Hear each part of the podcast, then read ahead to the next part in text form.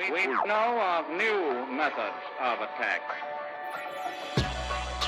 The Trojan horse, the fifth column, column, column. Greetings and welcome back to another installment of the Fifth Column podcast. I think this is episode 29, uh, but I am definitely confident, confident, 100% sure that this is uh, your your almost weekly. It's weekly. rhetorical assault on the news cycle, the people that make it, and ourselves. We're more weekly than the New Yorker. Objecting to my description of the show, my somewhat improvised uh, tagline for the show is Matt Welch, editor at large at Reason Magazine. we missed one week. We did in more than a one half a year, which is which is still That's- almost that's, weekly. That's week. That no, that's almost is quite good. If if we were in the uh, you know the uh, directory of American magazines, Uh-huh. which doesn't exist, Yeah. or the Association of the Society of Magazine Editors, which does, as me, um, we would be classified as a weekly. The New Yorker comes out forty eight times a year. uh huh. Is a weekly. They just Okay. have some double issues. Well, so just- we, you know, some of those ninety minute shows, Uh huh. I wouldn't call them almost double shows. Well, look, it, you know what? This is a fair conversation to have, Especially look, when- our, our aspiration is certainly to be weekly. But the truth is, dear dear listeners, fellow seditionists, um, that oftentimes it's hard for us all to get here.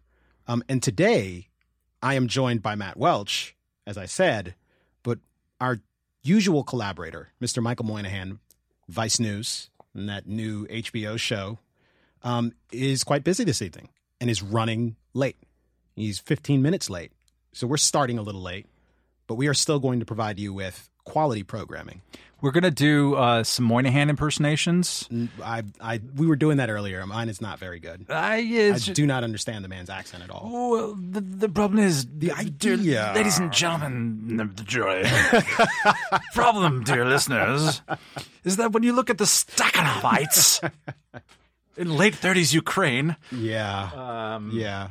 Uh, I ran, ran out, Yeah, uh, I don't know. Well, say say something about the Kurds, um, or, or perhaps save that for for the conversation. Um, it is a Tuesday evening, I believe. I'm not quite sure. I've slept about five hours in the last three days because I've been I've been busy, been working.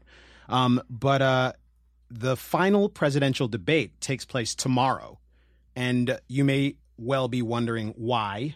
Given our uh, propensity to dis- to discuss and lampoon such things, we are recording tonight as opposed to after that debate. Um, and the fact of the matter is, we got things to do. We got other things going on, so it's it's hard. Okay, but we want to we want to give you a podcast. Matt wants it to be weekly, so we're doing it. It now. is weekly. This is what I'm saying. We're doing. I I am conceding. All right. Okay, fine. Um, still, uh, there are any number of important things for us to discuss. Uh, we will almost certainly foreshadow quite a bit of the debate. That is the plan. Um, and there are some other things going on in the news as well. Um, if we have time, uh, we will talk about the uh, the battle to re reliberate Mosul, um, a, a city in Iraq that has been captured repeatedly and liberated repeatedly. It is Groundhog Day. Uh, Silicon Valley uh, is spending a ton of money on campaigns and election. Uh, and we've got some idiot wrote this. Uh, but before we get there, let us talk about these two embattled politicians who are roiling in scandal and are set to debate one another for the third and final time, Matt. Um, what are you expecting to see at this particular debate? Well, according to the uh, the twitters just before uh, we started this up, one of the things that we can hopefully expect to see is Bill Clinton's non-son that was being floated. The guy who was like exonerated on DNA evidence by the Drudge Report, or you know, in 1999, is going to be wheeled in. Uh, Obama's half brother, I think, is the other uh, big uh, play from uh, from Donald Trump that's coming in. Uh, and uh, maybe even one of the Central Park Five is going to come in from uh, Hillary. Team this Hillary. true? Yeah, Really? yeah. This is this is where Is this is this why not thing have that we have seen before? Gary have we seen this? Busey uh, come in and uh, and uh, talk about his uh, gropees. Uh, no, but it's just at this point. That um, is great. I mean, the circus antics. I look, I know a lot of people think, "Oh my God, like what is happening to our democracy? Respect for the institutions of government, the high office."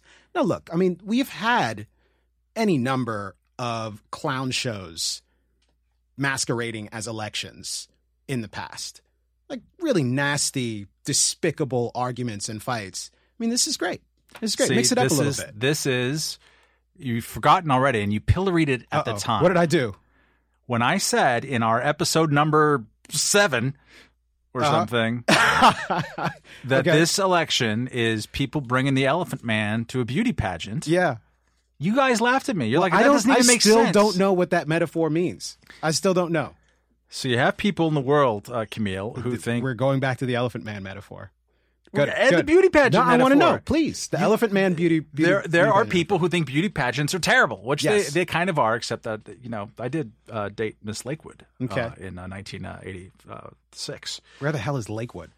Lakewood, California, dude. Oh, see.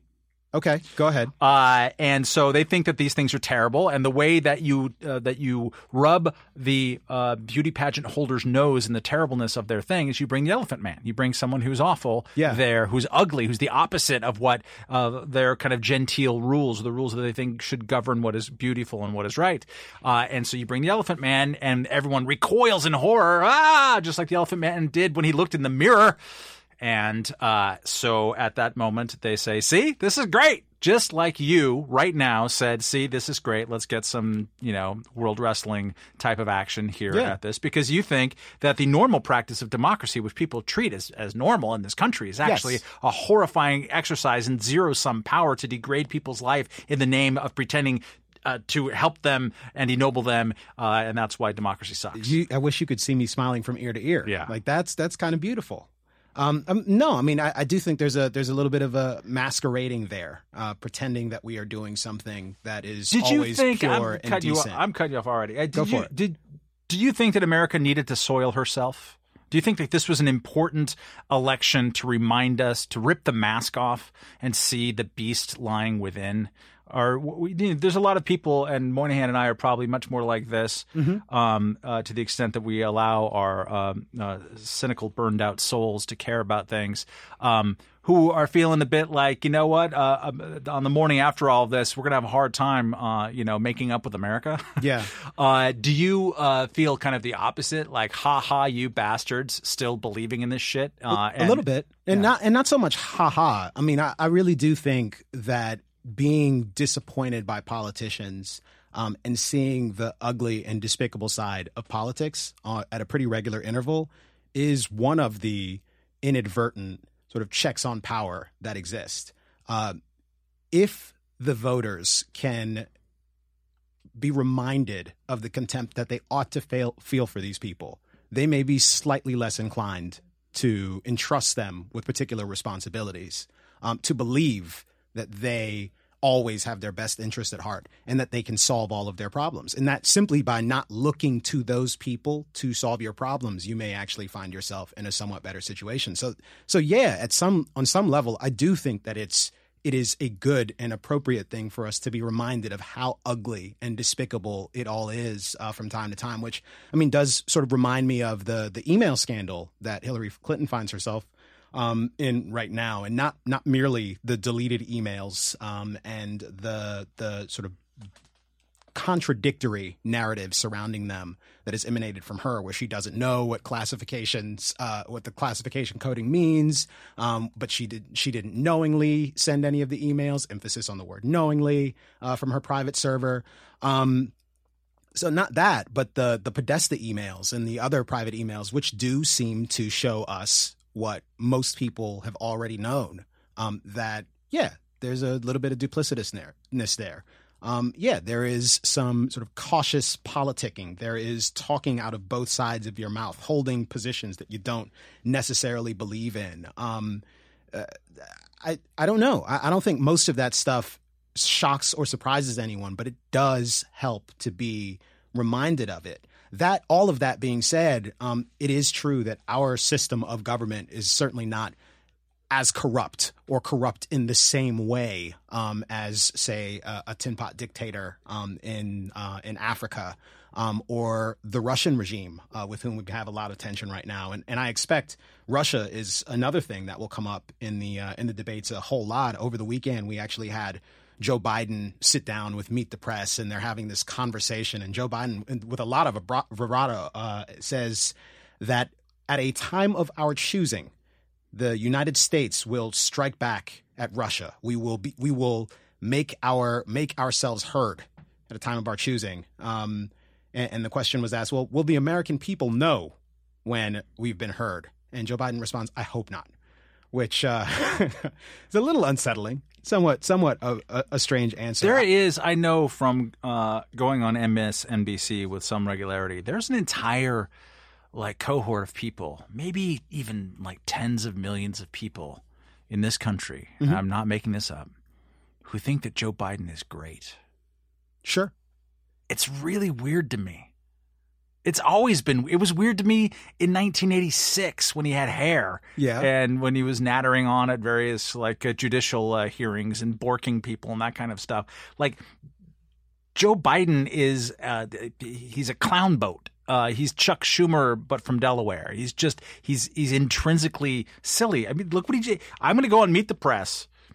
to say that we're going to have a secret attack on Russia, but we're not going to tell you about it. The secret, the secret attack, the secret attack that we're telling you about right now, but we won't tell you when it happens. Um, what what I do find pretty ridiculous here, beyond sort of just the the amusing circumstance and the questionable uh, choice of words, there um, is the actual substance of what he is suggesting we're going to do. The United States government is preparing to respond. Oh my God! Oh my god, I just got here. Oh my God! he just burst into the. So you know what's funny is, is as soon as we said Russia, Yeah. then suddenly like You- he you pops knew. up. You knew. Can you actually hear the disappointment of the listeners? yeah, yeah. okay, ten minutes late. What are you talking about? Oh God! I don't know. Just go back to Russia. I'll just listen. Well, no, we were just talking about Meet the Press. Um, Joe and, uh, Biden. Joe Biden's appearance on Meet the Press this weekend, uh, where he announced the top secret uh, plan, Plan to cyber to attack? cyber attack the Russians. Yeah, Th- is- sure. Are, are your headphones at the My, right headphone, volume? my headphones Feel are good? great. Okay, great. Thanks. Could you give me something to drink? We're just doing I this live. No, I can't. Can Um, he get his hand off of his? Well, I'm, I'm massaging him. That's what he likes. That's what he likes.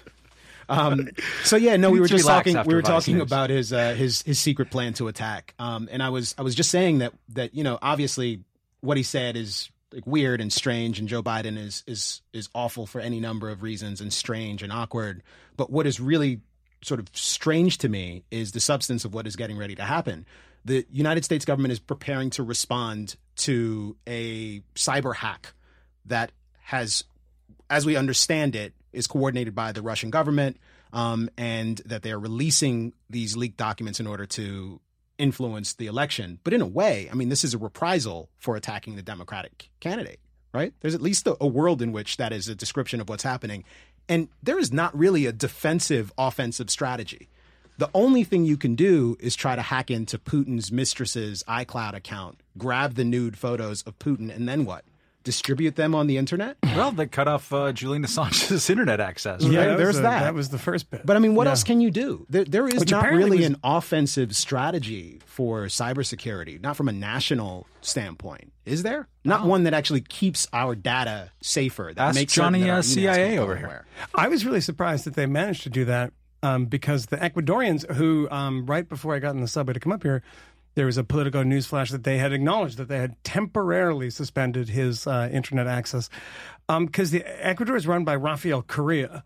Which was one of one of the people that were floating um, as as a place that would give Ed- Edward Snowden uh, refuge because Correa's basically like a D-list Hugo Chavez, um, authoritarian socialist, um, ruining his economy, um, uh, you know, harassing journalists and the rest of it, and you know, greatly loved by by people who also love Julian Assange. So, I mean, the big surprise there was, and the big question is, what did the administration do to put the squeeze on them? And apparently, this happened during uh, some summit. I can't remember which one it was. I'll have to look it up. It might have been the FARC negotiations. There was something that where the Americans and the Ecuadorians were in the same place, um, and they said, "Hey guys, can you do us a favor?" There's a kind of albino guy who looks like uh, Jackie Rogers Jr. And there's a people of a certain age that will remember that um, uh, living in your embassy. C- could you could you know not push him out to Sweden? By the way, not just push him out the front door, which he would get arrested the second he walked out, but to cut off his internet. And they said yes. So the big mystery here is what on earth did the Obama administration threaten to get them to do that? Because the Ecuadorians are not friends of the United States. Yeah. And, you know, it baffles me. Bag full of cash. I mean, It might have been. if you are the most powerful government on earth, you can move something. But what is what is that worth to you? I mean, you have a guy who is in the Ecuadorian embassy thumbing his nose at the United States, but it it's not it's not clear to me that he has any sort of operational control over what's happening at WikiLeaks. In fact, I suspect he doesn't, and is Yeah. not tweeting from the handle because you'd be able to track all of that. You know well, exactly where he uh, is. uh, Assange tweets from the WikiLeaks thing. Is that what you're saying?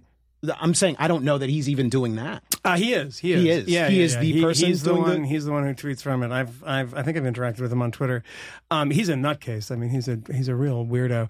Um, and I, I can't stand him. And I've written about this, uh, um, quite a bit. How much, how much I can't stand Julian Assange.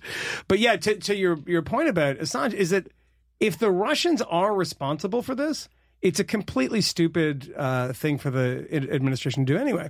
If the Russians are responsible for getting this material, Julian Assange is a very, very, very helpful conduit because he has a big audience. But don't pretend that those aren't a million of those uh, out there, and don't pretend that you can't if you gave those documents to you know Prison Planet or Infowars Right. or Breitbart or somebody. There's a million Yeah, outlets. there's, there's any number of ways to get this information out. any number of ways. And, you know, there's a lot of it and there's a lot of threats. I was with Roger Stone um, on Sunday um, at a conspiracy theory conference. The Uh, notorious Roger. Stone. yeah, the Notorious Rosen, a, a JFK. It was actually at Oswald conference uh, in Louisiana, and I had a little tiny confection of a piece tonight on the on the show about it.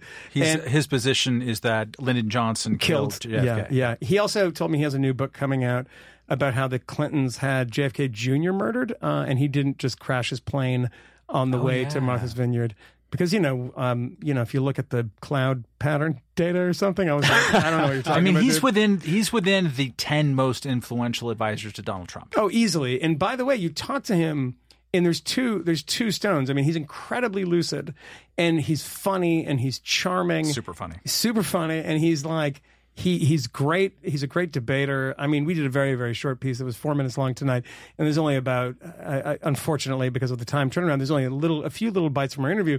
But I'm just going to try to get the whole thing out because he's really smart about politics. I mean, he has a really, really sharp brain about how one does this. And he said, "Look, you know, if they, if Donald Trump had followed my advice, that's why he quit or was fired last year. I think he was fired." But he's very critical of the campaign, and um, you know, but he's a he's a very very bright guy. But it was a it's it was a weird conversation because he said. Um, I said, "What's coming next?" And we have a tiny bit of this in the piece tonight. And he's like, "Nothing. It wouldn't be a secret if I if I told you." It was like, "Har har har." But what I was trying to get him to say was what he said at his little gathering of freako conspiracy theorists. He started talking about Oswald, which is why he was there. And I don't know if it's because our cameras were there, but he just went in a long political rant. And the one thing that he said, which was interesting, he said, um, "You know what? Um, the, the deputy director of the CIA and the Clinton campaign have accused me of having foreknowledge of the Podesta email leaks. I didn't. I was just lucky when I said this on Twitter. I guessed Podesta's got to watch out. He let something drop in that, which he didn't say when we were taping an interview.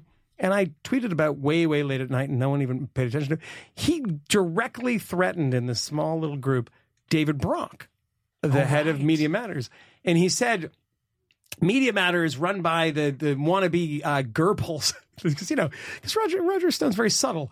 Uh, the one uh, David Brock, you know, they better watch out because at the end of this week, at the beginning of next week, a lot of their um, what is it internal workings will be available to the public. And uh, right out of and, and I said, "Geez, I gotta. This is an amazing little little bit of information." And then, Wow. you, but nobody trusts Stone, so that's kind of a. So we- who knows? We'll see. And I mean, we've we've even seen that from WikiLeaks, though. Um, promises that we will get some some That are fresh some fresh uh, piece of information. It, it's going to be a complete and total scandal. Yeah. Uh, and then the drop happens, and it's, It's nothing. Nothing. This is Stern weird. said they weren't coming. This was not going to come from Wiki, WikiLeaks, by the way, the, the Media Matters stuff. ah. I I mean, who knows? We'll see if he could be bullshitting. I mean, uh, bullshitting. these these weird e- ecosystems. I mean, David Brock, for listeners who aren't of a certain age, he was the right's favorite attack dog. He Yeah. wrote, he wrote the real Anita Hill, a big Yeah. slime job on the woman who accused Clarence Thomas of of uh, sexual harassment and Which he's disavowed and actually does have some really interesting investigative reporting. There's actually legitimate in reporting in it, but he because he's now a hatchet man for the left, he's disavowed all of it. But it's not, and it was during I think it was during the Clinton sex scandals 'cause he was, he was associated with American Spectator, Yep. uh, which was an amazing publication in the '90s. It was just all Yeah. Clinton, you know, airfields, Yeah. uh, and Vince Foster all the time, and Arkansas troopers, Mena Airport. Mena Airport. Um, uh, I've, I've I've I've swam in, in, in some of those bog pits. Um, Did you ever uh, did you ever come across uh, Parker Dozhier's bait shop? I did not, but there's an entire story that I could, Google that, people. I could hijack this entire podcast, and I might just have to do it someday. Wait, were you a Clinton conspiracy theorist? No, uh, I, but there's an entire no. Listen, there's an entire conspiracy that has never been um, that has never been fully explored that I am sitting on and have been sitting on for 16 years. And by the way, 17 I just want to say, in the past 48 hours, but nine people have said this to me. But I was at a Lee Harvey Oswald conference. well, no, I mean that that felt very tinfoil hat. yeah, yeah. What can, can you can you, You reveal? have to you have to reveal a little something. uh, it's I, will beep it out later. the notion is that it's not not, it's not even it that it's hard. Uh, the notion is that Al Gore lost his home state of Tennessee there by losing the election. Everyone talks about Florida and, and Ralph Sure. Nader. Like if Gore wins his home state, he wins the election in Sure. 2000. He doesn't win his home state at the last minute because a small internet-based newspaper. This goes. This is the theory. We have to start connecting dots. Uh, run by a guy who I interviewed at great length and who I believe to be honest and real, a longtime investigative reporter wrote a series of pieces about this extended kind of Gore family or Gore connection people who were tied up with uh, some guy named like Uncle Junior, uh, who was like running meth, and there was a lake, and there were dead bodies, and there were like uh, people in the town, and all this kind of stuff. An investigative piece, and that uh, allegedly, according to, to this guy, drove the poll numbers uh, underground in a way that because they weren't being polled all that much, anyways, and then they lost surprisingly, and then this guy. Can I can I take a picture of Camille's face? Yeah, it's pretty good. Well, Uh, no, I'm just I'm wondering where we're going here. But Like, this is- guy then was sued out of existence um, by a retributive uh, Gore family. Um, and I went through and re-interviewed all the people that he interviewed. I've got like I've got 150 hours of tape re-reporting this guy's original story, and it checks out for the most part. So where's the conspiracy theory part of this? Um, simply that uh, there a cover up of people around the Gore family about uh, drug use among extended family members and murders and things like that. And so they covered that up. Oh God. And then, uh, as part of it, they punished this guy for uh, for blowing the lid off. Hey, the whole uh, thing. Camille, can you do me a favor? Right, right out here, just go out that door there and take a left and see if you can track down Matt's credibility. It just, it just, it just ran out of the building. I'm, listen, I'm, I'm saying that I, uh, I, He's he's just asking questions. Just asking people. questions. just asking questions. He's Just just steal asking it, just like questions. Yeah. Milt's uh, funny. Anyways, Well, um, it- it is- I never it- reported that out, so I'm only But- uh, but sharing. Well, it. no, you've just shared Matt- it here. Matt, You've broken say- new ground. because I've been in the in the in the fever swamps of the conspiracy uh, industry uh, for um, the past couple days. Uh, it started, which by the way, I went to a birthday party for Lee, Lee Harvey Oswald, uh, and there's a hu- there's a cake. I've posted this on Instagram. Uh, the cake was amazing. Um, it's on the show tonight too, uh, and uh, it was really funny. There was a woman sitting next to me. And it's really weird because like there's a Gallup poll that I looked up today. Like 65 percent of Americans think there was a conspiracy to kill uh, President Kennedy. Uh, and you know, There was Lee Harvey Oswald was in on yeah, it. A, a, sure. a, compar- a conspiracy of one. And by the way, uh, the man most responsible for this, Oliver is- Stone? Yeah, his son was at the, the birthday party in uh, Harahan, Louisiana, where the hell I was. Stone's son or Jim Yeah, Garrison's Sean son? Sean Stone, who's a 9/11 truther and a, and a total crackpot. But um, and actually, uh, H. Howard Hunt's son was there too. Yes. All the sons of these people. I mean, you know, Hunt was a crackpot of a different variety. But it's so funny that when, there was a cake and all these birthday balloons and the rest of it. And I sat down next to this woman. I thought they were part of the thing, and they were watching the band that was playing. And she said, "I'm sorry, can I ask you a question?" I said, "Yeah, go ahead." And I thought it was going to be some goofy weirdo that everybody was asking me these weird questions. And she said, "What is this for? What is this event for?" I said, "Oh, um, yeah, I don't know how to say this, but it's a birthday party for the man who assassinated President Kennedy." And she looked at me and she said, in this hilarious Southern accent, she said, "Get the fuck out." and I was like, "No, seriously." And then she was talking to her husband. Like two seconds later, I turned my back and I heard her mutter under her breath, "You know, I just don't feel comfortable here." And I was like, "You know, I mean, it was, uh, it was, uh, but, but the, the Welcome conspiracy to thing- America. the reason you're not a conspiracy theorist, Matt, is because the thing that I, you know, you realize is that if you pick any of these conspiracy theorists in the room, and good God, were they bananas? I mean, banana stuff. and you ask them, it's like one guy says, like, I'm an expert, I'm the expert, I've read everything, etc. And then then you ask them about another conspiracy theory. They believe that one too. Sure. They never believe just one. right. Sure. It's not like, oh, I just saw the evidence and like just and oh my god, faking the moon landing? Oh come on. None Yeah, of them's I- I mean, on. going- they believe all of them. going back to Roger Stone, who is a person of, of interest in this election uh, and and uh, potentially in the debate that's happening uh, tomorrow on Wednesday, and which might be the day that many of you listen to this. Um, not only does he believe that that Lyndon Johnson uh, killed or was part of, of the conspiracy to kill JFK, he's written a book that came out this year that says, among other things, that Chelsea Clinton is not Bill Clinton's daughter. Yeah, it's That- Webb that's Hub- Webster Webb, Hubbs. Webb, Webb Hubbell's. Of course, when when I uh, when I uh, I said that to Emmanuel, uh, uh, she was like, "Oh, come on!" And then I'm like, "Yeah, "Go look at the picture. Look it up." yeah, yeah. Ooh. Yeah, it's, it's, it's always the picture because Oh he believes God. he believes that that Drudge has been going on Oh this my thing about Bill Clinton's half black kid. Who might uh, be brought Yeah, to the which, debate? which we talked a little bit. Yeah, about. well, you know, Stone was the one that that you know I pulled this out of him a little bit. He was the one that brought all the women to the Oh, he, this was his bold innovation. yeah, that was his bold. Yeah. Well, I mean, that's the thank, thing. Thank you for that. yeah. Thanks, Roger. Trump- No, I The- mean this is it's kind of beautiful. It's, it's a, wonderful. the the the great turning point where we just went from having the most disgraceful election of our lifetimes to like no we are going to sodomize pigs underwater Totally. Uh, it happened after the the Billy Bush tape came out when Trump met with his advisors with with Bannon from Breitbart and other people and said, "Fuck it, we're just going for it from now on. That's Yeah. it." And that was the next day or, or very soon afterwards when they gave the uh, big speech about the international conspiracy of bankers who are going to co- co- collaborate with Hillary Clinton to destroy to- the sovereignty of. just to undermine American sovereignty and Global and- sovereignty, Global, uh, Right. uh, uh, yeah, global sovereignty. And it was like that was the full embrace of the conspiracy campaign. And like you know, it's no coincidence. And we did a fun little But- thing but about it this began today. as but- the conspiracy campaign. I mean, this this this it- began in in fact. When no, Oh, yeah, but I this mean, is this this is is Trump a saying I'm I'm now yeah. unshackled. I Yeah. am unshackled. Yeah. Let's go and let's Yeah. go for it. Um, so that from that moment, then we have the accusers come forward um, uh, at the debate. It becomes Roger Stone's campaign in, Yeah. in many ways, and that means Bill Clinton's not son, who's maybe black, uh, is gonna is going to show up. It means that we're going to yeah, to. and he believes that too. By the way, talk to me about that. he believes the, the, The, kid, Bill is- Clinton son thing. which, by the way, Drudge. is- those pictures don't work. I mean, No, they put oh my- they put the even guy next to Clinton's face in the same angle, the same smile, the same age. It's like nope, No, uh-uh, no. It's like one picture of a guy from the Fat Boys and like another picture of like Bill Clinton as a young kid. It looks nothing like him, and they're doing this all in photographic evidence, like bad. that's it. Like the Webb Hubbell thing. It's the the picture with uh, Chelsea Clinton, the uh, Rafael Cruz thing, and the Oh, yeah. old picture yeah, of Rafael, Rafael Cruz in the grassy knoll. Yeah, there's a lot of. This is the conspiracy election. Yeah, Uh, Matt. There's something that you wrote. Um, actually, I don't know if if you wrote it, but I saw it at Reason.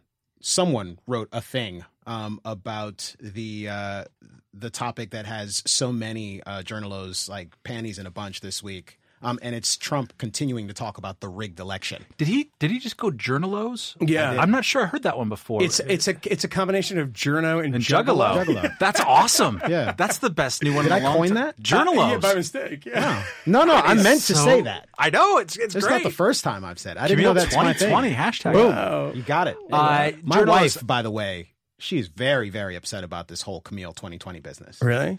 Yeah, she Why, doesn't 'cause you picked. Bill Weld? She says you're not allowed to run for anything Why? uh, because she believes that all of our secrets, all of our dark secrets, will be revealed. you guys are like a be nice hawk- couple who hawks started dating in high school. Yeah, that's. I mean, know. are you kidding? Can you imagine the, sort of filth. the secrets, the dark secrets Uh, that we- are hidden there? you ever wonder why Camille's apartment is rigged with all those cameras? yeah. It's like, yeah, he's just. Well, the one above the toilet is obvious. That's weird. American but, Psycho I mean, 3, if someone's gonna break The in. Return of Chuck Berry. I'm sorry, I don't Uh, even know where we go. Oh, the rigged election. Rigged election, uh, are you are you are you gentlemen also concerned about the uh, the degradation of the democratic process that is taking place this year with with Donald Trump, the candidate uh, for the Republican Party, talking about a rigged election, openly questioning Who the veracity? Who cares?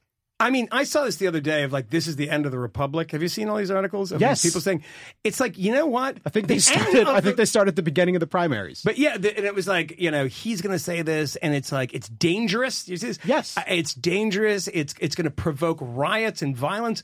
Here's the thing: is that you know what the problem with the republic is at this point? If American voters hear this stuff, believe it, and then go and- and riot and you know arm themselves. We have bigger problems than Donald true. Trump saying it's rigged. It's bullshit that it's rigged. It's so crazy. And he's saying like the polling places are rigged. There aren't the polling. There's haven't nobody's been to a polling place yet. The guy's out of his mind. He's doing this deliberately. He's actually not out of his mind. He's being very smart about it. And he's saying, let's, you know, kind of undermine the faith in the institutions, which is what the whole campaign is about. The system is broken. It has to be blown up. There's nothing that's surprising. I mean, I think he's wrong about all of this, but there's nothing surprising about it. And to, to say that to people, and to say the integrity of our elections, you know, blah blah blah, or you know, you can hack, you can't really hack, but there's, I mean, look, I just did a story in Michigan a few weeks ago, and a guy at a professor there had a bunch of voting machines. He bought them all on eBay, and he got them government surplus, and he actually took the cards out of them, and like there was a ton of data on them, and they're old like Diebold machines, and he was saying like, yeah, you can hack these things, it's make it, or you can make it very difficult, Sure. and screw up. So that's actually not totally impossible, but it's kind of impossible. But to bring it up in the like this blustery way to question the process, if Donald Trump goes out and says, "Ladies and gentlemen, there's an alien attack tomorrow," you know, everyone freak out. You know, go crazy, go to your bunkers, get your guns. If anyone goes and does that, they sh- that, that's their problem, right? To say that there's a big problem with cheating in this election, it's going to be a crooked election. I don't believe that many people will actually believe it.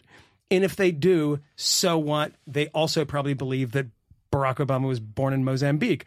There are people that you cannot help, right? There's uh, Je- Jesse Walker wrote a, a good uh, post about that. It was what you were Jesse re- Walker. referring was- to. John ready to McCain in the it. third debate in 2008 said, "I'm worried that we're going to see the kind of fraud perpetuated at the, on the American people, the likes of which we haven't seen um, before." He said this during the debate. I totally Yeah. forgot it, and I wrote a damn book about John McCain. I must have been. Drunk uh, myth and the asleep uh, again. Smoked him out with gusto in that book, um, from what I Oh, understand. Remember that? I do. Gusto. Glenn Reynolds, right? No, he's like Michael Tomasky. He was It's like, like some, some- some person who should Yeah. never be saying anything nice about me. uh, Yeah, yeah, yeah. Said something nice to, to blurb because it was a, uh, an anti-Republican uh, book. Um, I don't but- think you can get credit for citing your own book um, for whoever is doing the tallying of the book references. Yeah, that's that's actually a negative one. Yeah. You're the one who brought up the book, though. You get you get the point. Well, I did. You no, you brought it up. I just said the name. You said the name. I I was so trying to sell the subtle. book for you. So Yeah, you get so some you money. lose a point, Camille gains a point. God damn it. I'll take that. Uh, it's fine. So what I uh, mean uh, to say about it is that, uh, yeah, I mean, in addition to that, I mean, I, I got a, an email just today, which you get periodically, a push email, probably from Rolling Stone, because Greg Palast, that joyless hat fedora wearing douchebag. This has been a really bad week for uh, He's uh, a fucking idiot. journalo uh, douchebags with fedoras, because not only does Greg Palast, he great timing. His new Rolling Stone thing's like they're about to steal the election again. It's like, oh right, you're doing that right when Trump's doing it, so Yeah. you just want to No, hold up the mirror. He's done that for he's done that for the every last election. uh, 2004. Yeah. uh, he and a lot of people, Robert F. Kennedy, I think, uh, Another crackpot. uh, yeah. total fucking uh, crackpot, uh, wrote a, Chavista, a, a huge uh, a Rolling Stone or Vanity Fair piece about how uh, They you know this, they stole- this election. Mm-hmm. Hugh Hewitt. Uh, one of uh, uh, again a, guy who I, I like, and he's been just one of the worst people in this uh, election, uh, uh, all over the map. Um, he wrote a book. Uh, said if it's if it's not close, they can't cheat. Yeah, that's right. That's right. Right? No, these are. It's really interesting because I remember the the Kennedy one, um, and there was a big conspiracy. The conspiracies in 2000 are understandable, um, and they're not so much conspiracies. It's like, look. The court may have taken it, blah blah. We don't like the process. The hanging chads, Yeah, you people, know, the people discovering that we had an electoral college. Roger If Stone? I you know, don't I know, know, that there's an electoral college, you shouldn't be voting. In fact, I, I suspect that most people probably shouldn't be voting. Here it comes. Yeah, here it comes. Uh, Probably shouldn't be driving, let alone voting. Camille 2020. this message paid for by Camille 2020. Never fly coach. You probably shouldn't vote. Where's my stay, Yeezys? Stay home, America. But this is the same thing. I think, I think we talked about it. This, pretty good. I think we talked about it this summer. Was all the people, all the Bernie supporters bitching in the New York primary? Yeah. and they were like, "Oh my god, they can't. I'm not registered. I was supposed to register six months ago. I just." Figured out about Bernie in the future. This is now." voter And suppression. it's like, yeah, it's No, they're voter suppression. rules. It's like called rules, and the rules might suck, but I know about them. I know the rules that suck, and I have to like abide by them. But this is the same thing. Like the electoral college one, after 2000, do you remember all those people writing those tub thumping books about like you know uh, you know, we have to change the system, and it's like, and then it was like 2004. And then there were the kooks that were, were saying that the election was stolen was the Robert Kennedys and the Yeah. Greg Palasts, which uh, he wears a fedora because that's what newsmen wear, right? The, the other fedora Yeah. thing before I forget is uh, was wear uh, it. Glenn Thrush. Thrush. Uh, who was one of the guys who came out in the WikiLeaks uh, emails, yeah. just groveling in front of John Podesta? Is like, I guess I'll be. I guess I sound like a hack. I guess I am a hack. it's like yeah, and, he, and Glenn Thrush is also a guy who's like really gruff with other people and reporters. Uh, so I've the way heard. the way you said people there made it seem like you meant ladies. Uh, no, no, no, no. That's not what I'm saying at all. Uh, uh, report like he's a bit of a like he's a hard nosed like tough guy kind of reporter, and I think he wears a fedora. He does. and then he's like tap dancing. Um, but you know, like these leaks, is has anything in these leaks like really surprised or offended you? Well, there are no surprises there. Yeah, Not not really. That just means you haven't really looked at them. That, right? I mean that that could be part of it as well. But No, I, I think mean- we would I think we would all like actually know if there was something really Yeah, really so. surprising and astonishing there. There just I- isn't. this all wraps up, Surprising. up I mean, I, together. I did in- go use the WikiLeaks uh, search thing. Okay, I mean, the only more thing than I I did, did. was was look for for, for the word nigger. Yeah. Did you just to see Is that what you if did? anyone was using it? And- Yeah, there's there's a couple of hits. really? Yeah, Who who who? I mean, it's just Young Thug lyrics. Oh really? No, I'm, I'm kidding. What was it? Was there any? no, no. It was um, what was uh, the John Lewis uh, thing where they're walking, um, they're Right. walking up to the Capitol building, and someone someone hurls the N word, the N word at him. Yeah, They- that you was said the that thing. multiple reported, people did. reportedly. It, was, it never happened. Yeah. Yeah, was it was it Glenn Beck who challenged him? No, to it was Andrew Breitbart. The, produce the, Andrew oh, Breitbart yes, said, "I will pay you ten Andrew Breit- thousand Breitbart. dollars." Rest in peace. Everybody was was uh, was out there with their phone cams. I will pay ten thousand dollars for Yeah. any evidence that this happened. Never materialized. and it never materialized. And in this case, as much as Andrew Breitbart, who's a friend, uh, is a bit of a clown show on his own, uh, depending on the day of the week, I believe him more than I believe Joe, John Lewis about that story. Sure. Uh, yeah, I, I wrote about this, I think, for a reason back then, and, and I got a lot of shit for it because I said that there's no way in that sea of cameras, and it was um, it was uh, Emanuel Cleaver was there, uh, who I think was a former mayor of Kansas City and then a Missouri uh, politician, his uh, congressman, said the same thing. Said some variation. He, he someone spat on him. Yeah. Mm-hmm. and uh, and it, and it was just like. There was that main, that Tea Party mania, Yes, where the, you had the a bunch of- racist Tea Party that was going to destroy America. It is it is astonishing. I mean, we There were racists in the Tea Party, Every- but you had enough photos that you could post with your story on on the internet to, to then paint this a very very broad picture Uh-huh. of what the Tea Party was, and it was just like stock photos, like you know the the bone in the nose kind Yeah. of pictures of Obama and this kind of like offensive stuff there. But you know, I went to a bunch of those rallies. I just thought the people were dopey. I had a lot, I've met a lot of dopey people that were like talking about communism and how communism was coming to the U.S. and blah blah blah. Joe, Joe McCarthy was right. Oh yeah, that's right. That was a video bit, Yeah, right? that was great. Did we ever use that? We did. That we, Oh, I don't know if it actually made the final cut of that, but there was the Joe. Mac- And I challenged the guy, and I said, "Was he right about I- Eisenhower?" And he was like, "I don't know what you're talking about." I was like, "You know, he accused Eisenhower of being a communist," and he was like, "What?" It was something. I was like, "You know, they're just dopey. They're, they they didn't even know what they're talking about." So. This all comes back to James O'Keefe. I think we can all agree. Oh, this Oh, he's is this is the greatest like circular firing squad of a of a, a fifth column that we've had, just going everywhere. But no, but that's but I think that it, it, it actually captures the insanity of the last three four weeks of of a campaign because everyone is throwing whatever that they have against Yes. the wall. Yes. and if you as a especially as a political journalist do not stop what you're doing and go and take your microscope against the turd splat on the wall and see whether or not every little bit of it is true or not true or, or whatever, then that just proves that you are in the tank for X or against the tank for somebody else. I, I, I waded into the reason comments and I actually like the reason comments, which makes me crazy. I, I do too. I, I Um, read them. Well, that's because they love you. My God. They do. Jesus, it's unseemly. difficult. Um, not I'm a difficult man not to love. that's true. Camille 2020. Difficult man not to love.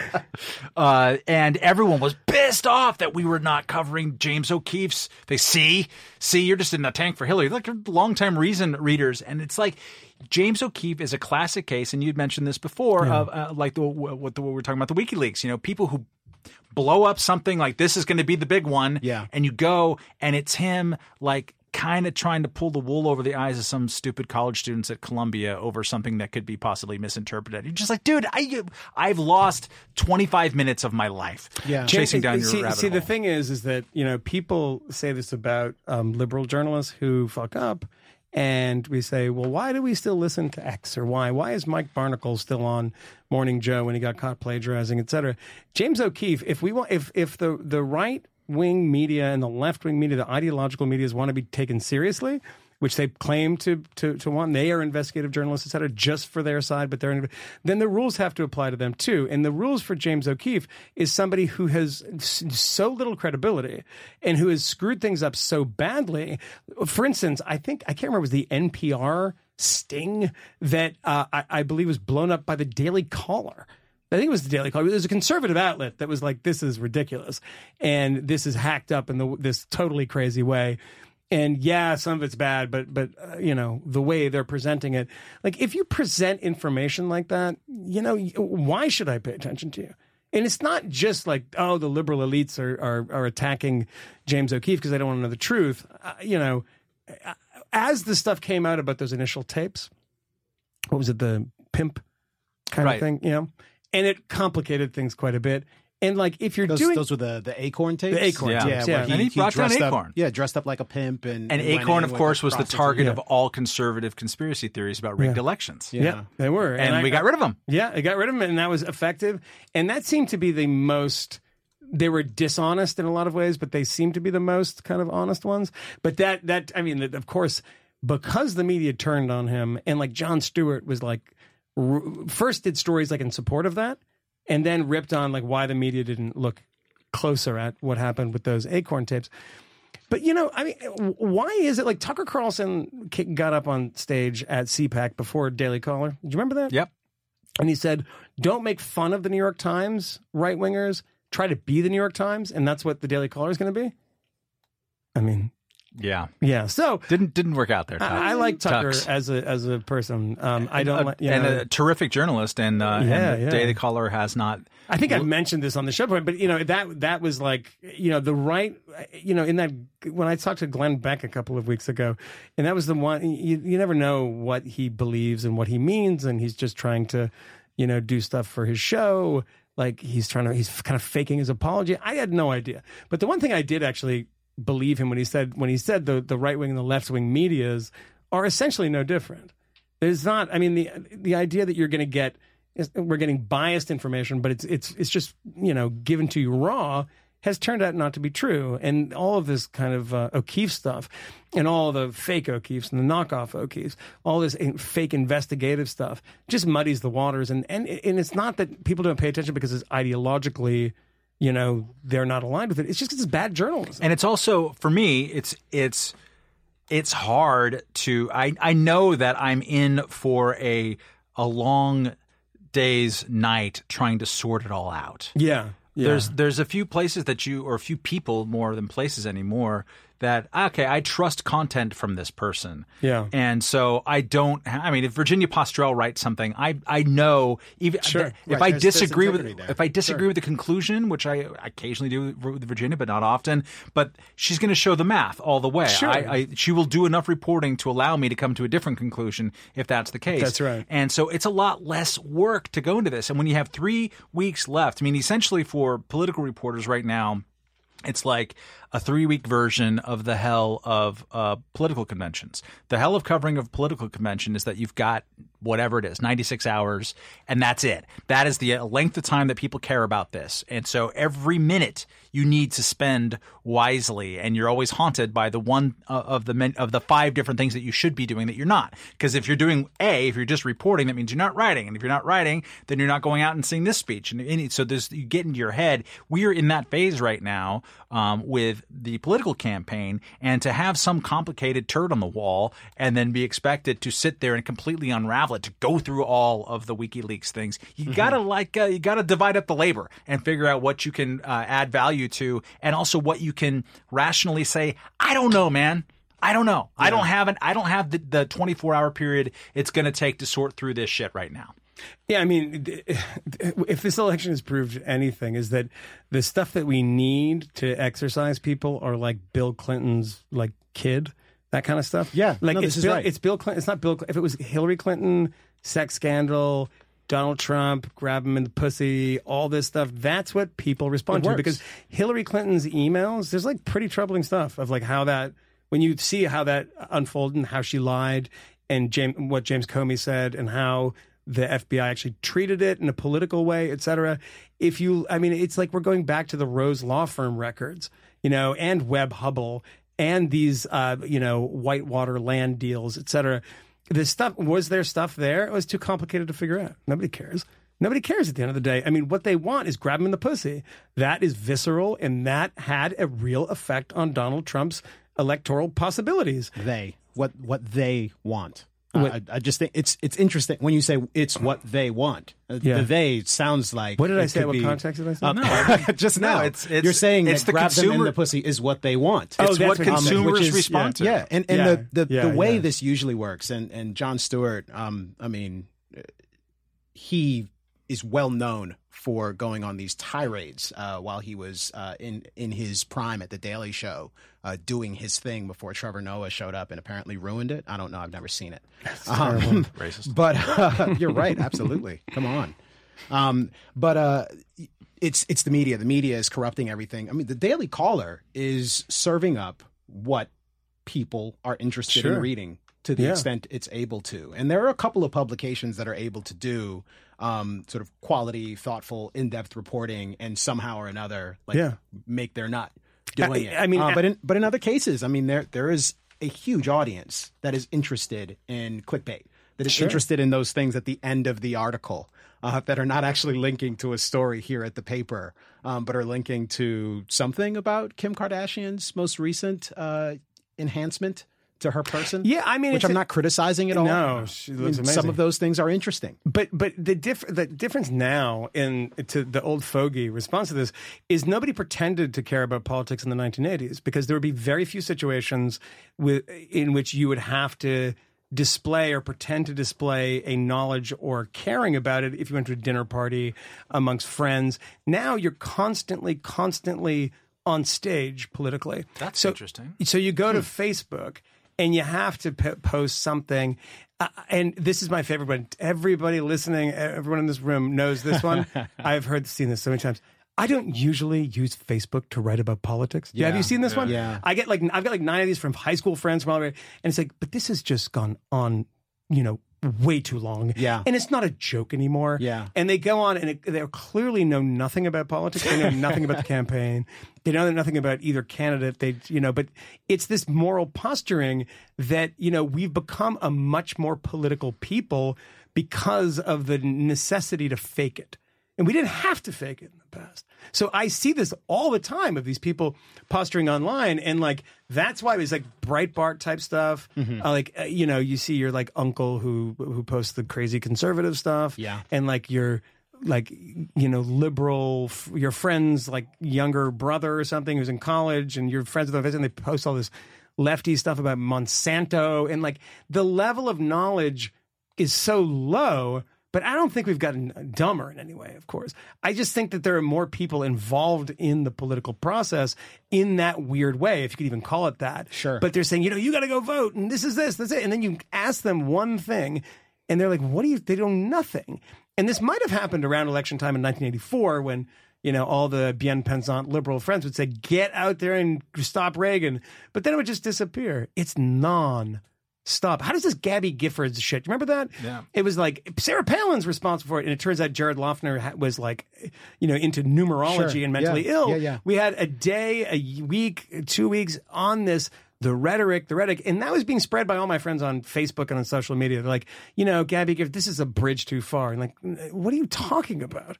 What are you talking about? Stop doing. Stop. It's so annoying. There's a um, I forget whether it was our friend uh, Charlie Cook or Mark Hemingway or Mollie Hemingway or all of the above, um, or maybe even Sonny uh, uh, goddamn Bunch. bunch, um, who's just a, a, a terrible, terrible person. Oh, Um, come on. Sonny's great. You're being sarcastic, right?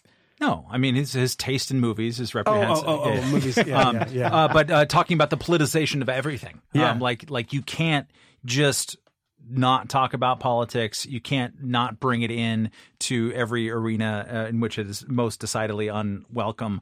Um, and uh, and there's a truth to that, and I think it's it's uh, destroyed. Uh, in the actual meaning of the word destroyed, not the John Oliver meaning of the word destroyed, it's destroyed comedy, including John Oliver. Sure. Like the uh, the uh, uh, Roseanne Barr of all human beings had a great tweet this morning or yesterday that I saw, and, and it uh, it was insane. It was its own conspiracy theory about how you know Hillary is going to outlaw all uh, freedom of speech and this kind of stuff. But she talks about the only people left are going to be, uh, and her phrase was collusionary comics. Or collusionary comedians. Wow. That's a good phrase, and that's kind of a good phrase. Yeah. And it's sort of you're. I mean, John Oliver had a rant this past weekend about like how just you know uh, terrible and irresponsible it is to vote for third parties. It's like, Yeah. dude, what are you doing? Yeah, I saw Nick What- write about that. Yeah. What What are you doing? Yeah. Like you are serving as the enforcer of the worst single election in our lifetimes, making sure that people get into line. That's not fucking comedy. That's not what Saturday Night Live was doing in 1975 and 1976. They were anarchists throwing at stuff, uh, throwing shit at people and stuff. Uh, you were we were talking earlier, uh, Camille.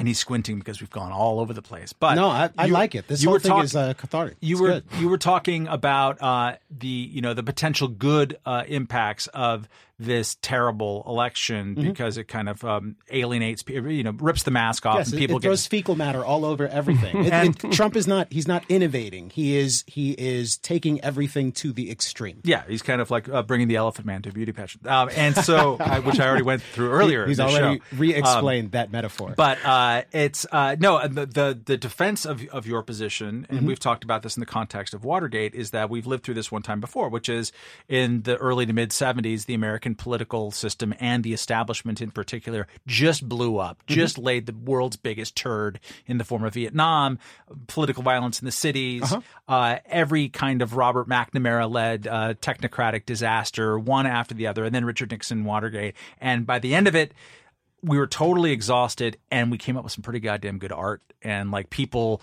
went out and alienated themselves and did weird cool stuff. And that's my favorite era of journalism. That's what got me excited about journalism in the first place. I mean the the the kind of new left journalists at the time they weren't the enforcers to make sure that you voted democrat at the end It- they were people saying we need to burn the democratic party down Yeah. Um, yeah, like the great the great Warren Hinckle, who died um, a couple weeks ago. Yeah. He was the former publisher of Ramparts and uh, wrote the great memoir of life. Life um, uh, gives you lemons, make lemonade. if you have lemons make lemonade yeah, if you have lemons, it's- phenomenal book It's very funny. And weirdly enough, lefty guy.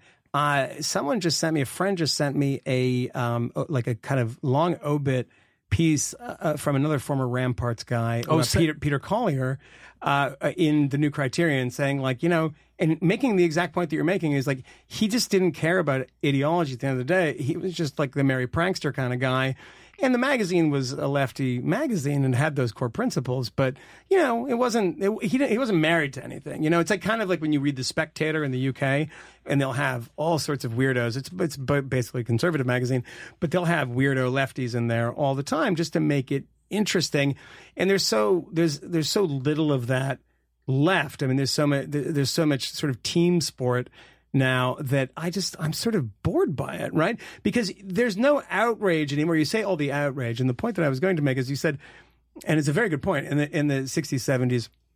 What that does is, you know, people are outraged, and you have they start making good art, and you have the, the 80s happen. It's always what, what I realized about Sweden, by the way, when everyone's sort of comfortable, just comfortable. There's no danger, no nothing. Doesn't produce a lot of great artists or novelists of it. Not a lot has come out of Sweden in the past. And when they do, not good and great, but successful, like Stieg Larsson, these guys, it's when they create a dystopian Sweden. It's Nazis everywhere, and it's but the actual Sweden, it just it doesn't spur anyone onto everything. But I think the problem now is that outrage that was distilled and bottled in the 60s and 70s now it's everything. Everybody's outraged all the time. How can you create? Nobody can stop to be actually outraged by something long enough to kind of transform that into great art or great music or great something. and it's so pro forma too. It's, it's Ah, yeah, I don't think people are actually It's, outraged. it's very hashtag outrage, uh, Yeah. more than than this has changed my life in a disillusioning way. I mean, I no- think Trump and a Trump election, uh, if Trump was elected president, that would maybe be different.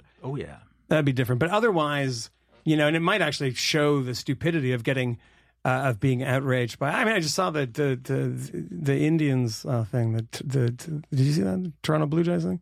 No. What happened? And then Toronto Blue, uh, the I think there was a court case. You have your co- computer open. You look at this Com- court.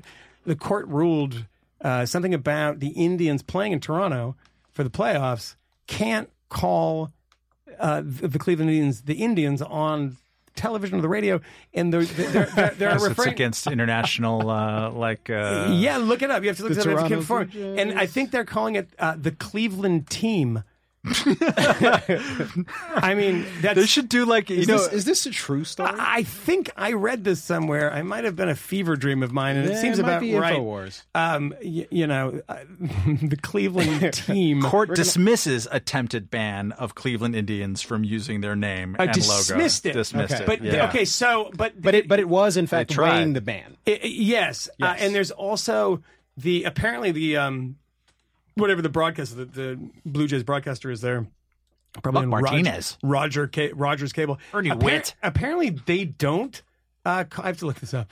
They don't use the word Indians in during the game ever. Yeah. Well, I mean, we we've well, look. I mean, the courts aren't involved in this particular case. You were, in fact, spinning lies. No, I um, wasn't. on the podcast. I kid. I kid. You made a mistake. It's fine. You, No, you- I didn't. We all make errors. Well, no, you said that the court had, in fact, decided this in in the affirmative in favor. Oh, because because I heard about this, but it's uh, okay. Uh, yeah, I heard about this a few days ago, and it was when the court was weighing the ban.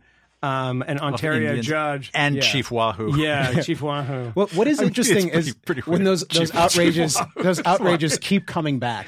Um, But and it- they've but and they've it done always- all of this polling on, on these on these various issues, specifically with uh, the Washington football team. And I don't say their name. I, I don't say their name because I hate them. Because I have Oh, only contempt for the familial, uh, Washington the. Washington football team. Why does Um, everyone say you never call a team the New York New York Jews? It's it, literally every argument I've ever Yeah. heard. People say that. Maybe they should. Is there like is that a thing? It- well, it was In the old I think it Negro leagues, the- there was like four different teams called the Cubans, including ones that didn't have Cubans. well, the Yeah, 70s, Cuban X-Giants, the precursor to the 76ers was the uh, the Hebrews. Is it right? Yeah, and and Jews. I mean, they the Jewish people. I, I don't want to say Jews. Um, I mean, they were dominant in sports for a good long while, Including basketball. Um, the descriptions of the fleet-footed Jew, Jewish athlete. Um, who was uh, sprightly, darting about the court, punishing people in the boxing arena. Fast twitch muscle. Totally a thing. Oh God, Jon Entine here. Just, just, Do you just remember- dominating. Do you remember him? I do. He wrote the book Taboo. Those, those were the It was about that. That's how it starts. it? Yeah, It's it was about fast- yeah, how yeah. Uh, Jews dominated basketball. Who said that? Um, we were supposed to do any number of other things, This uh, but but we. That's what happens when But one-man shows up instead, late. but instead, I mean, we just sort of descended into this uh, this this odd pit, and and I, I say descend, but it's it's good. I think it's a good purge. Um, there's there's something there's something nice. This is uh, this is the very best of uh, of media sedition. This is, Is what we promised in the tagline. Is it a metaphor of this election? I, I think I think it is, Matt. I think it is. I don't really know what it all means, but I will say that it, it'll be fine. Um, there are some some other things. I, I don't know if we want to take two and a half minutes to discuss it, but but the uh, this week uh, the United States government is working with the Kurds uh, Ah, to, yes. to re re-liberate Mosul, an Iraqi city that was uh, Yeah. first liberated from the Saddamists, Yeah. and then it was liberated again from uh, tribal loyalists to Al Qaeda, and now it is being re re-liberated uh, from uh, ISIS, Yeah. uh, who has been controlling the region for some time.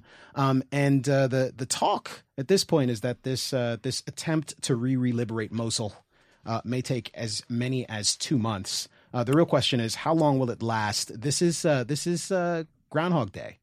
Um, it is kind of terrible and awful. Um, it is interesting that you can have something that is sort of so absurd um, happening right now. Just this cyclical thing continuing.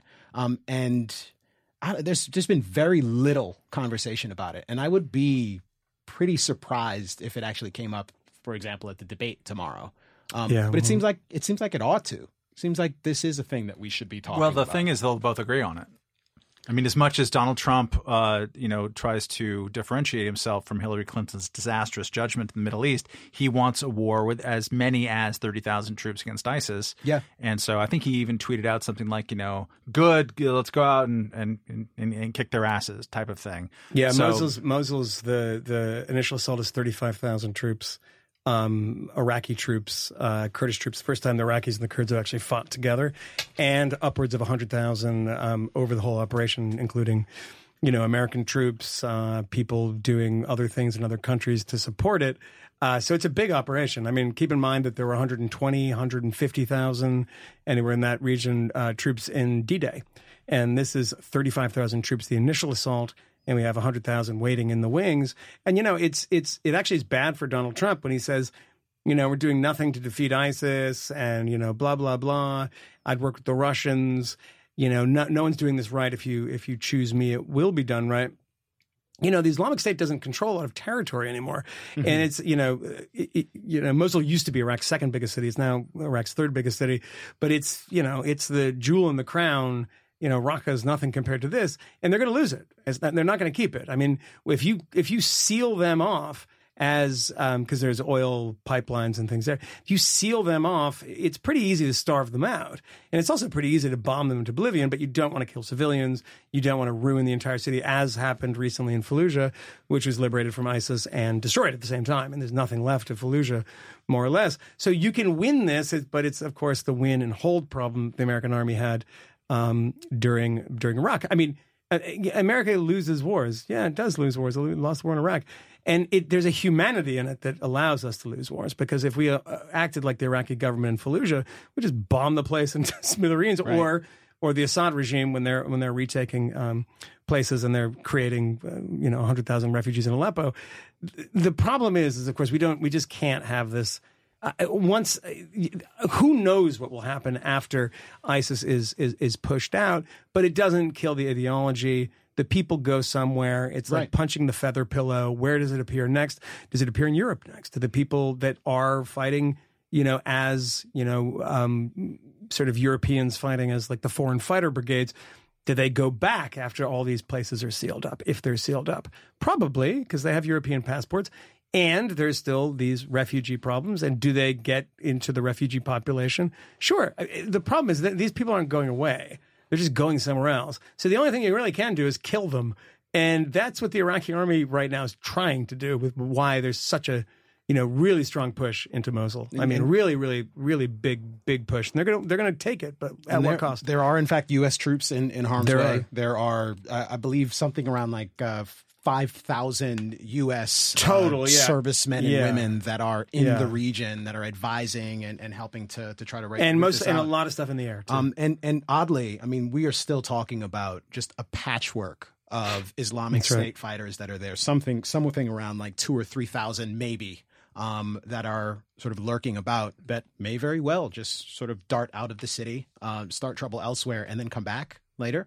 Possibly. Um, but yeah, it's uh, it's a little dicey. Yeah, depressing. I mean, it's not, Little- there's nothing, little to, dicey. nothing to to be Um, happy about. So I, I that I don't know why I went there. That's not a silver lining. Matt, do you have a silver lining? Perhaps uh, some some idiot wrote something. Yeah, I we something, talk about. you? I wanted to throw a, a little a little feces in the direction of PEN America.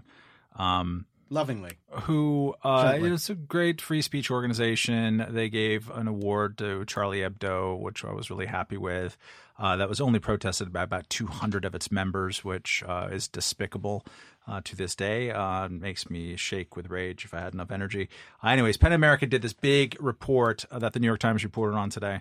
Um, that uh, is about the uh, college free speech controversies, and they uh, it's called "And Campus for All: Diversity, Inclusion, and Freedom of Speech at U.S. universities," because they're trying to bridge the gap. Uh, Michael, about all the microaggressions and this kind of stuff, uh, where we, although they find troubling incidents of speech, uh, Who, who signed this? This is PEN America. But was it uh, uh, Solomon, Andrew Solomon? Oh, oh, sorry, what? Isn't that the guy the guy that runs PEN America now? I don't know who's who's responsible for it. Is there a byline or a I don't. signature? I haven't uh, read through the report uh, itself. I'm reading through the New York Times, but no, it's a big. It's a big like a document, and apparently they investigate the Yale uh, speech case. They investigate Northwestern Title IX thing, all the stuff that we- we've written about a lot at Reason, and and uh, and this kind of stuff. Um, they uh, the best part about it is that um, they're trying to thread the needle. Um, because they don't want uh, uh, this s- uh, solely to be um, uh, the case of um, uh, a doctrinaire free speech or bust position. because they don't want to turn off a generation, a new generation towards freedom of speech. So they're trying to say, look, no, we totally get your microaggressions and your safe spaces. And we're not going to be PEN America is not going to be a, uh, a doctrinaire free speech or bust organization. It's like, why the fuck are you even alive if you are not a doctrinaire free speech or bust organization? That's actually the point. because of its members. There's a problem. The, the, the problem with PEN is, you know, I guess it was Milton Friedman that used to say the problem with capitalism was capitalists. The problem with PEN is PEN members, and they are always trying to do this. All the people that, that jumped in the Charlie Hebdo, Hebdo thing, there are a couple of people up top, one of whom is a friend of mine and I think is an absolute hero for for doing this, and who I saw on Friday, and we discussed this at uh, dinner, at which I had dinner with uh, him and a few other people, and Amanda Knox, by the way the Foxy Knoxy. Um, but long story. But um, but yeah, I mean, they're there, and I've talked to some of these people, and they say this like you know the problem with all of this stuff and why we are always trying to do on the one side on the other side and this false equivalence is because so many of our members are writers, and so many of our writers are these types of people. And so many of them also teach classes in the English department at Barnard or whatever. And they are the ones that, you know, sp- especially publicly, would never go against this stuff. It'd be cr- criminal. I mean, on, if you're on if you're on a college campus and you're a novelist and you say, I think, look at what happened to Lionel Shriver. This is so fucking crazy. I'm sorry. Lionel Shriver, who uh, who's a writer who wrote the, the very good novel um, We Need to Talk About Kevin, which became a film. Shriver is amazing, and she's a novelist. She lives in New York City, uh, had lived in Britain for a number of years. She gave a, a talk at an Australian festival about cultural appropriation and said, I can't, don't tell me I can't write a black character as a novelist because once you do that, you explode the entire reason to be a novelist and inhabit the lives, the, you know, the, uh, of others. I mean, you, you know, you have, you can't have somebody not, you know, saying you have to have lived in the 17th century to write about a 17th century character. You have to be a woman to write about a female. So she did this speech. The next day, the Guardian attacked her. A woman, uh, uh, Afro Australian woman, walked out of the speech. The the the literary festival said that they took I think they took the speech off their website and apologized for it. The most banal thing in the world. Lionel Shriver, not a political person, wrote something in the New York Times. Read it; it's great.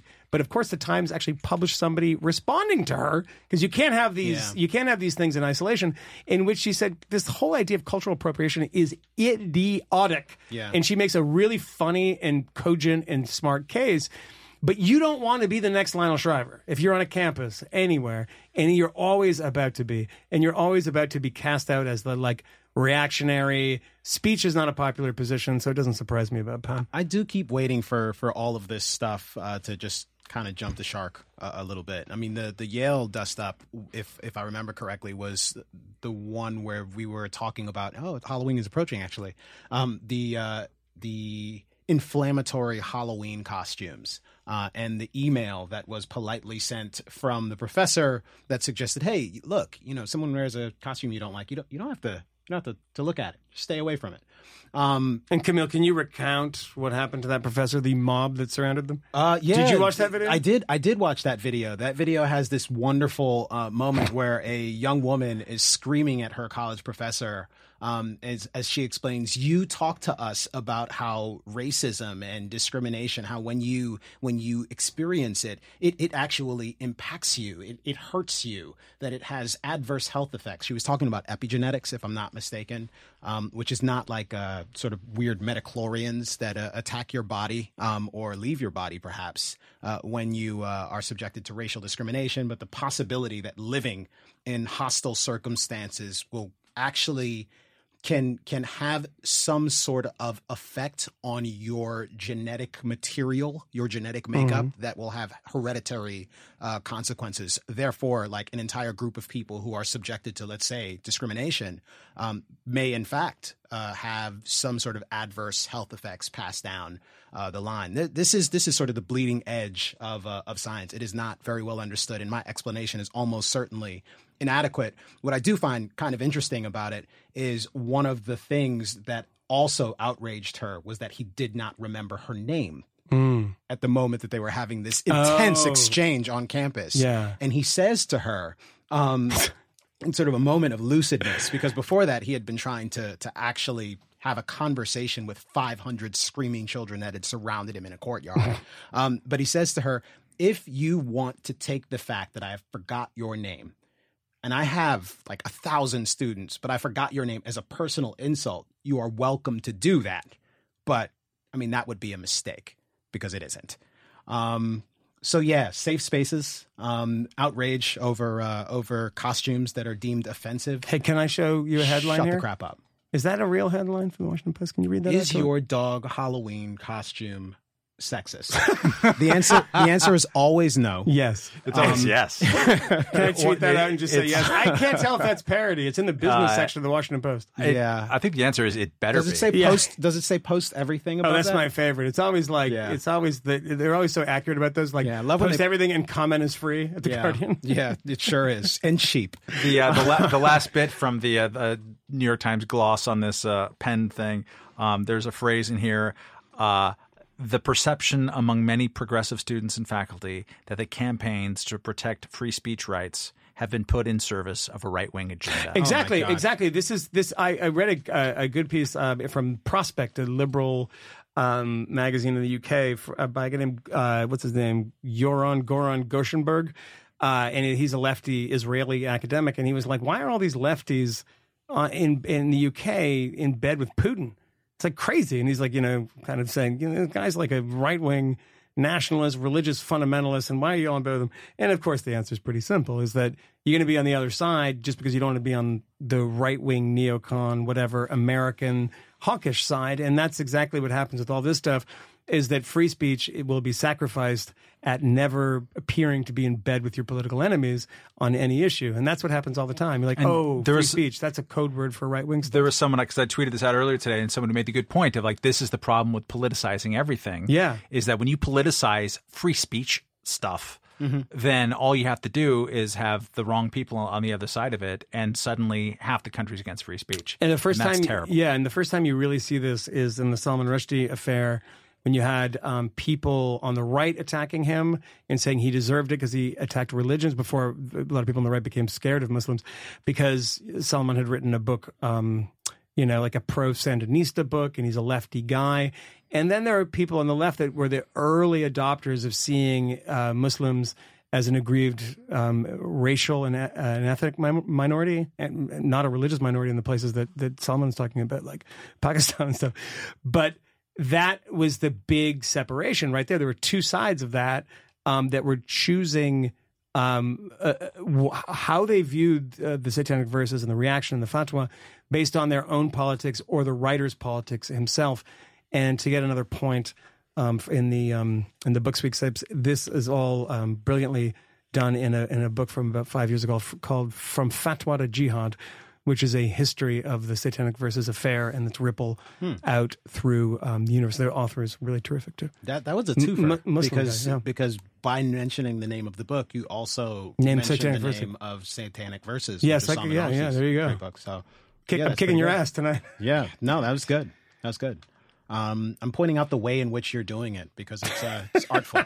Uh, just for that, you don't get to do some idiot wrote this. Um, we have gone pretty long. Uh, Moynihan shut up late. I don't know what happens next week. We got to record on on Tuesday though, if I'm going to be here because I'm I'm supposed to leave for Chile uh, on Tuesday. Chile? Whatever I happened mean, on calling Wednesday. it chili? Chile, yeah. Yeah, that's, that's because that's not what it's called. Chile. Sophisticated people know that. Man, I was gonna. I had like 15 minutes on Hungary. I was gonna do tonight. I feel like you robbed me. Dude, are you kidding me? I still want to talk about um, Donald Trump's uh, inner city blues. We haven't been That's able to true. do that yet. Well, we can do a combo. Uh, let's just do it next Tuesday. We'll talk off air. Yeah, let's just make an Let's extra let, one. let's let Chad go home. Let's make an extra one right now. Let's start again. Uh, I With kid. no new method. um, but yeah, it was. Uh, this was this was fun. This was not what I expected. Uh, I will tell you, as much as we've sort of been in the mud, slogging through it here, pointing out all of the inanity of various things and people and their uh, and their writing and their poor thinking. Um, I actually feel a lot better. Good, I do. because I hope that our listeners we have a we have a, we have a lot of listeners. a lot days. of really sharp listeners Yeah. as well. I mean, most of the feedback Yeah. that I get from people who send me notes about the show, like, have really uh, thoughtful, well considered. Somebody wrote you something on the thing that was uh, on uh, the thing, like a fucking hundred year Oh, old did you see that on the uh, Facebook, Facebook page? which was like, "What are you talking? The thing, Kmele, what are you doing? They're complaining." Yeah. there was, and it was like nine thousand words, and, and I- it was and- cogent and it was thoughtful, and, he is Yeah. uh, he is from Germany. He's a, uh, Yeah, a German yeah, speaker. His, right, his name yeah. escapes me at the moment. I could Yeah. try to find it, but I won't be able to talk. And, and yeah, but it was. Uh, you can, simultaneously. uh, can go li- look at that. Yeah, but I he's a- did I did respond to his first one. I will respond to the to the next as well. And and actually, he had a, a good uh, sort of we had a bit of an exchange about like ideology and pragmatism and the fact that I don't think ideology is a, a bad word or a bad thing. Um, I kind of dig ideology. I think it's useful. Um, but that is another conversation for another day. Well, get on Facebook and yell Uh, at Kmele. Yeah, get on Facebook and yell at us, um, and go to iTunes and give us a good review. Um, I hope you enjoyed this uh, this odd and interesting purging. Thanks for that. Michael. That was you know, great. I was trying to record. Um, and uh, and and I, and I also hope um, that you uh, are not too uh, saddened by what you what you witness tomorrow during the debates. Don't be, because shit'll be over soon. We'll get back to normal, and before you know it, it'll be 2020, and uh, you know what you have to look forward to then. So for uh, Michael Moynihan, Matt Welch, uh, we're finished. I think that's it. We know of new methods of attack. Trojan horse, the fifth column, column, column,